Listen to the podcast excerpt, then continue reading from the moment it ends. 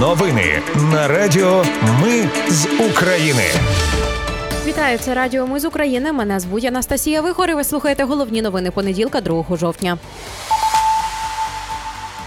У Херсоні помер поліцейський, який вранці рятував цивільних від обстрілу. Адміністрація Байдена стурбована корупцією в Україні. Президент дозволив передати зарплати полонених їх рідним. Росіяни будують автомобільну трасу з Ростова-на-Дону до окупованого Маріуполя, а Нацбанк переходить до режиму керованої гнучкості обмінного курсу. Що це означає, розповім за мить у новинах на Радіо Ми з України. Помер один із поранених у Херсоні поліцейських. Він разом із колегою дістав осколкові поранення під час евакуації цивільного чоловіка з місця обстрілу. Нагадаю, в Херсоні вранці відбувся обстріл. Поранення отримали четверо людей. Окупанти поцілили поблизу об'єкта транспортної інфраструктури. Серед поранених двоє поліцейських було, а одному цивільному відірвало ногу.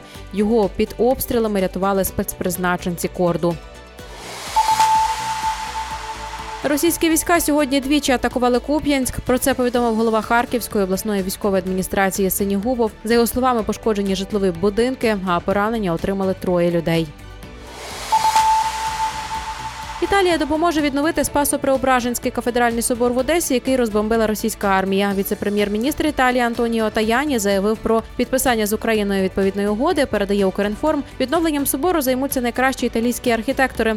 Нагадаю, історична споруда постраждала двадцять третього липня. Тоді росіяни бомбили Одесу і область дев'ятнадцятьма ракетами. Одна з них проломила стіну і влучила в головний вівтар всередині храму, а також зруйнувала перекриття трьох поверхів та пошкодила внутрішнє оздоблення ікони. Данія відкриє офіс посольства в Миколаєві на прохання президента Володимира Зеленського. Про це повідомив кореспондентам Суспільного міністр закордонних справ Данії Расмуссен під час Ради ЄС в Києві. За його словами, Данія взяла на себе відповідальність за відбудову Миколаївщини. Вищий антикорупційний суд вперше виніс рішення про винагороду викривачу в корупційній справі. Євген Шевченко отримує тринадцять цілих п'ять десятих мільйонів гривень. Йдеться про спробу підкупу керівництва Спеціальної антикорупційної прокуратури та Національного антикорупційного бюро України екс-міністром екології часів Януковича Миколою Злучевським та його спільниками у дві тисячі двадцятому році. Тоді їм пропонували рекордні шість мільйонів доларів хабара за відкриття справи проти Злучевського. З цієї суми один мільйон доларів мали піти посереднику, екс-заступнику начальника податкової Києва Миколі Іляшенко. З ним прокуратура уклала угоду. Іляшенко замість п'яти років ув'язнення отримав три роки умовного терміну. Таким чином, справі про спробу підкупити голів антикорупційних відомств не сів ніхто. Всім дали умовні терміни. Адміністрація Байдена серйозніше стурбована корупцією в Україні, ніж про це офіційно кажуть американські посадовці. Держдеп США підготував конфіденційну стратегію для України, де корупція розглядається як дуже серйозна загроза. Від боротьби з нею залежить економічна допомога Україні, пише видання Politico. Видання ознайомилось з документом, він втричі більший за публічну версію стратегії, яку без зайвого галасу оприлюднили місяць тому на сайті Держдепартаменту США. Такий підхід видання пояснює небажанням адміністрації Байдена дратувати противників, зокрема серед республіканців, збільшенням допомоги Україні. Стратегія передбачає план реформ для боротьби з корупцією, підвищення інвестиційної привабливості України, деолігархізацію, перехід війська на стандарти, протоколи і термінологію НАТО, а також приватизацію банків, поглиблене вивчення англійської мови в школах, нарощення власного виробництва зброї для покриття потреб Збройних сил України, а також розбудову наглядових інституцій. Видання наголошує, що все це вимоги для подальшої економічної підтримки. Для військової допомоги таких вимог не висувають. Очільниця ем зе ес Німеччини Бербок на зустрічі міністрів закордонних справ Євросоюзу в Києві заявила, що Європейський Союз невдовзі розшириться від Лісабона до Луганська. Про це передає кореспондентка Суспільного. Бербок заявила, що західні партнери будуть підтримувати Україну на цьому шляху. Також вона додала, що Україна спроможна проводити вражаючі реформи на тлі російської агресії.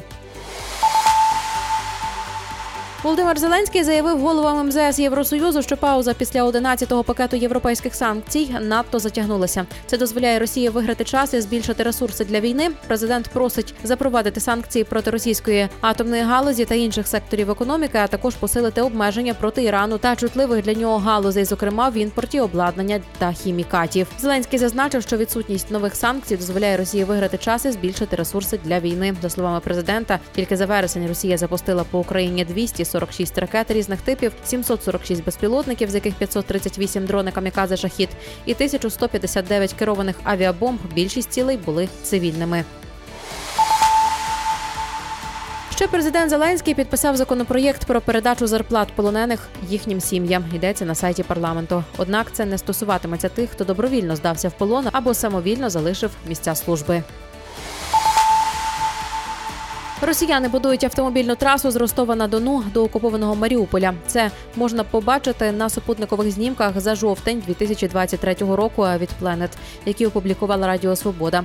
На знімках видно, що трасу будують далеко від населених пунктів. В разі успішного будівництва росіяни значно покращать логістику для своїх військ і кардинально знизять залежність від Кримського мосту. У Чехії з першого жовтня українці мають зареєструвати свій автотранспорт в обов'язковому порядку. Для цього запрацював спеціальний реєстр. І з першого січня дві тисячі двадцять четвертого року українцям, які не зробили цього, доведеться заплатити штраф до тридцять тисяч крон, а це сорок сім тисяч гривень. Від третього жовтня, тобто від завтра, Нацбанк впроваджує режим керованої гнучкості обмінного курсу. Це має посилити стійкість української економіки та валютного ринку.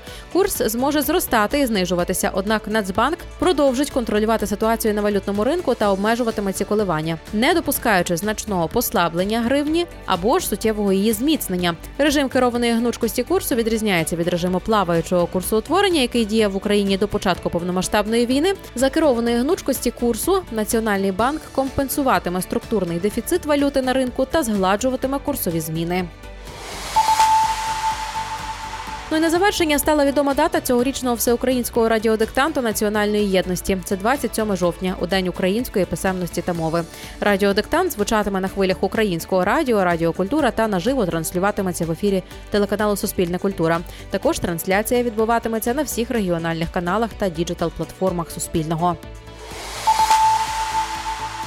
Це були новини на Радіо Ми з України. Мене звуть Анастасія Вихор. Наші новини про те, що дійсно відбувається в Україні. Ми не робимо новини, зважаючи на чиїсь політичні чи бізнес-інтереси. У нас тільки реальні факти. Якщо, на вашу думку, те, що ми робимо, важливо, підтримайте нас. Заходьте на сайт ми з України крапка ком та тисніть кнопку «Підтримати». Почуємось. Радіо Ми з України. Перемагаємо разом!